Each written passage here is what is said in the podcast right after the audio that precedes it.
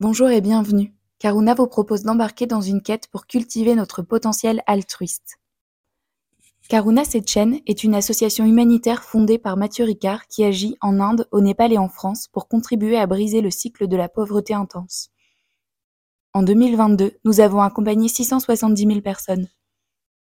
Nous sommes convaincus que l'altruisme est l'une des solutions concrètes pour rendre le monde plus juste. Alors ensemble, essayons de nous inspirer, nous entraîner et nous engager pour l'altruisme au quotidien. Bonjour à toutes et à tous, je m'appelle Amélie, je travaille pour Karuna Sechen à la communication et la collecte de fonds et aujourd'hui je suis très heureuse de vous retrouver dans ce nouveau podcast dédié à l'émerveillement et au vivant. Je vous invite ici à porter un nouveau regard sur la nature, à redécouvrir son rythme et sa préciosité et ainsi éveiller ou renforcer le désir d'en prendre soin. Ensemble, je vous propose de découvrir comment embellir notre présent pour transformer notre futur. je vous propose de commencer ce podcast par un petit exercice. Fermez les yeux et imaginez. Imaginez que vous remplacez l'odeur des forêts qui brûlent par celle de la brise marine, le raffut de l'or de pointe par le calme de la montagne. Et si nous échangions nos maux de tête et peines de cœur contre la chaleur d'une étreinte, et si nous délaissions l'amertume des temps passés pour le goût de l'altruisme Sans pour autant détourner le regard face aux conséquences alarmantes du dérèglement environnemental, nous vous proposons d'admirer ce qu'il y a de beau et de majestueux en nous et autour de nous. C'est ainsi que l'on peut prendre conscience de l'interdépendance des êtres humains entre eux et envers les plantes, les animaux et les ressources naturelles et comprendre que notre existence ne doit pas se faire au prix de la destruction de la planète et des espèces qui la peuplent.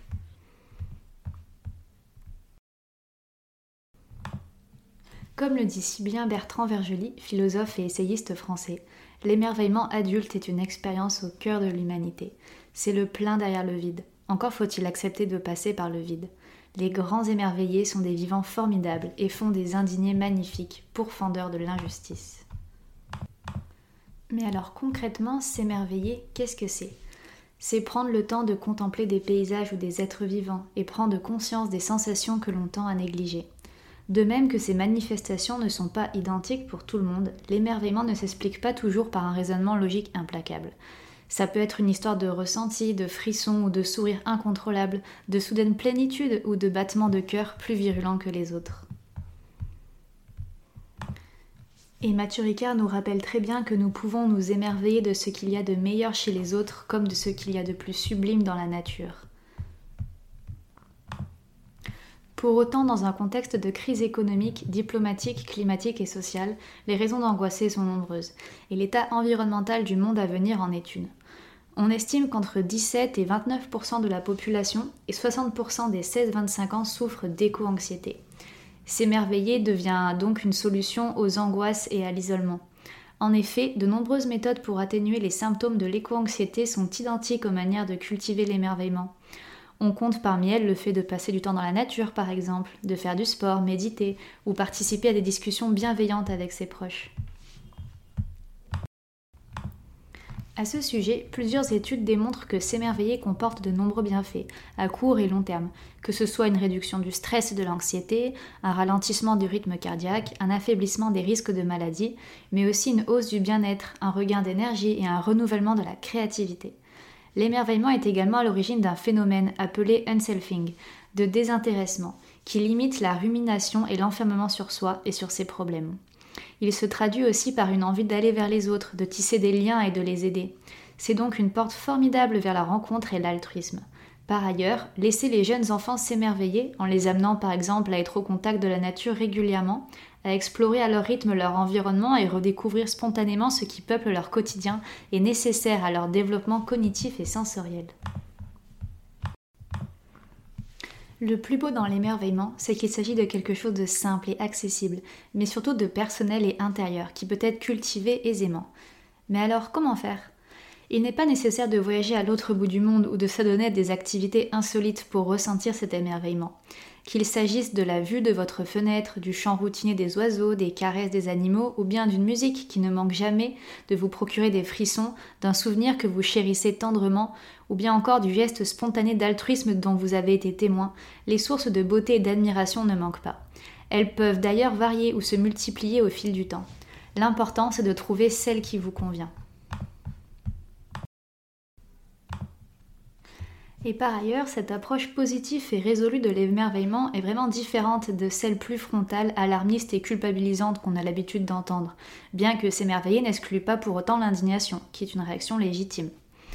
En se prenant d'admiration, on cherche nécessairement à retrouver cette sensation d'éblouissement, on se renseigne, on la cultive. S'émerveiller est donc un prélude à une espèce de passion qui nous anime tellement qu'elle nous pousse à la partager avec les autres, à faire en sorte qu'ils puissent la connaître et donc à agir pour en préserver la source. Et si tout le monde ne s'émerveille pas des mêmes événements, chacun peut se reconnaître dans cette flamme passionnée qui fait écho à celle qui brûle en soi. C'est en cela que s'émerveiller puis se passionner peut être une solution pour convaincre les neutres, les indolents ou encore les sceptiques, en brisant l'indifférence et le défaitisme. Car lorsqu'on s'émerveille, on s'attarde sur la beauté et l'harmonie de toutes les espèces et de tous les éléments on acquiert non pas l'espoir, mais la conviction qu'il est possible de participer au changement et que nos actions ne sont pas vaines. Cette émulation qui se dégage de l'émerveillement permet de surmonter sa peur, son appréhension et ses doutes. À nouveau, Maturika nous invite vraiment à l'émerveillement, en nous disant d'ailleurs qu'il faut oser s'ouvrir aux autres, s'ouvrir à la vaste interdépendance des êtres et de la nature, prendre à cœur le sort des générations à venir, et de toutes les autres espèces qui, comme nous, cherchent à éviter la souffrance et à vivre leur vie jusqu'à son terme. Évidemment, se contenter de s'émerveiller ne suffit pas à changer le monde. Il s'agit plutôt ici d'un point de départ pour prendre conscience de notre interdépendance avec le vivant et de modifier nos comportements pour le meilleur. Pour le dire autrement, c'est en prenant conscience du vivant que l'on peut se mettre à agir pour lui et pour défendre sa cause. En effet, comment contempler des chutes d'eau et des ciels de jets étoilés, entendre le bourdonnement des abeilles qui butinent et les rires de chérubins insufflés à l'air pur, se rouler dans la neige blanche immaculée et courir dans des prairies verdoyantes, sans faire en sorte que les générations futures puissent aussi en faire de même S'émerveiller, comme le dit Jean-Pierre Bouillard, c'est aimer et veiller. Aimer et veiller sur ce qui nous permet de vivre, sur les personnes qui vivent à côté de chez nous, à des milliers de kilomètres ou bien encore à une génération future près. En cela, nous avons toutes et toutes une responsabilité, de nombreuses possibilités de s'engager. Et si réformer son quotidien et ses habitudes peut paraître effrayant, ces changements demeurent néanmoins indispensables.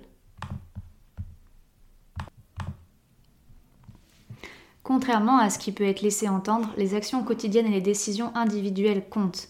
D'une part parce que chaque geste est un potentiel modèle d'inspiration et chaque discussion une graine que l'on peut planter et qui va finir par germer. Et d'autre part parce qu'il est bel et bien possible, à taille humaine, de réduire son empreinte carbone et d'adopter un mode de vie responsable.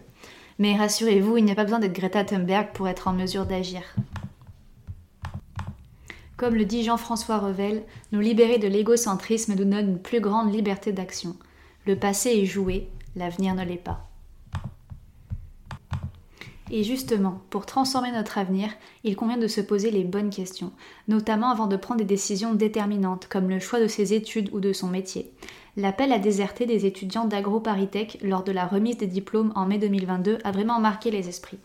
Comme eux, ce sont près de 30 000 étudiants qui ont rejoint le collectif Pour un réveil écologique depuis 2018, qui plaide pour une inclusion des questions environnementales dans les programmes scolaires et les formations de l'enseignement supérieur. Ce collectif met à disposition des ressources variées pour s'informer et réveiller son entourage. Il est également indispensable de remettre en question nos modes de consommation et de déplacement. Éteindre les lumières, oui c'est bien, mais pas que. Il faut aussi limiter les déplacements en voiture et en avion, ne pas gaspiller, mais également remplacer la fast fashion par de la slow fashion quand cela est possible. Recycler et aussi limiter sa consommation de viande et acheter des produits locaux de saison et en vrac.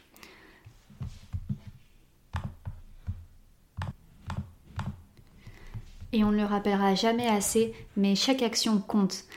L'outil des 4 P vous permet notamment de pouvoir mettre en place des actions simples en vous demandant quel est le plus petit pas possible que je puisse faire pour agir et changer les choses. Et vous verrez qu'à la fin, tout cumulé, ces petits gestes aboutissent à une différence considérable. Bien entendu, la crise climatique et tous les autres qui sont intrinsèquement liés ne trouveront pas de solution sans l'action d'acteurs institutionnels et transnationaux. Là encore, nous avons un rôle à jouer en tant qu'individus. Il ne faut vraiment pas sous-estimer l'efficacité du dialogue ni de l'engagement citoyen. Ainsi, comme première étape, vous pouvez très bien commencer à vous renseigner avant de sensibiliser votre entourage aux bonnes pratiques et de dénoncer les inégalités et les conséquences désastreuses créées par la surexploitation des ressources naturelles et humaines. Enfin, les différents mouvements de mobilisation ont prouvé leur efficacité dans l'interpellation des gouvernements, entreprises ou grands décisionnaires.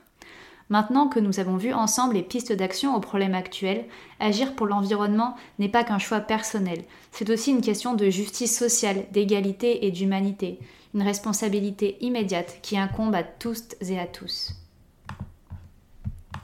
Alors à présent, je vous invite une dernière fois à vous poser, mais cette fois-ci, ne fermez pas les yeux, au contraire, ouvrez-les très grands, observez tout autour de vous et essayez de vous émerveiller de tout ce qui vous entoure. Et surtout, rappelez-vous que chaque geste compte. D'ailleurs, euh, écoutez ce podcast en est déjà temps. Alors je vous remercie beaucoup pour votre écoute et euh, je vous souhaite à toutes et à tous une très belle journée ou une très belle soirée selon l'heure à laquelle vous écoutez ce podcast.